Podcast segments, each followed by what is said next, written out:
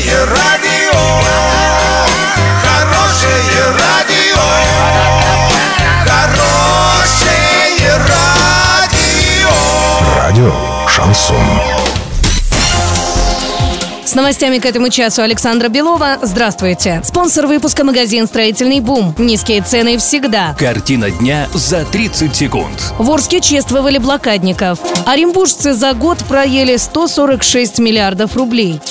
Подробнее обо всем. Подробнее обо всем. В Орске чествовали блокадников. Их в городе осталось всего 15 человек. Некоторых из них поздравили на дому, другие же собрались в ресторане «Восток», где их с 75-й годовщиной снятия блокады Ленинграда поздравил глава города Андрей Одинцов и председатель горсовета Виктор Франц. Блокадникам вручили цветы и памятные знаки.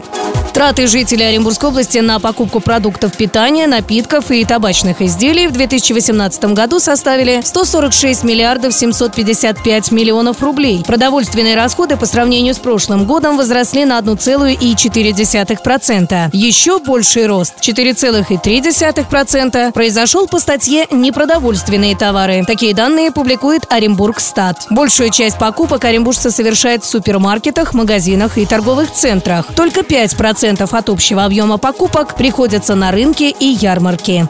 Доллар на выходные понедельник 65.92, евро 74.63. Сообщайте нам важные новости по телефону Ворске 30 30 56. Подробности, фото и видео отчеты на сайте урал56.ру. Напомню, спонсор выпуска магазин «Строительный бум». Александра Белова, радио «Шансон Ворске».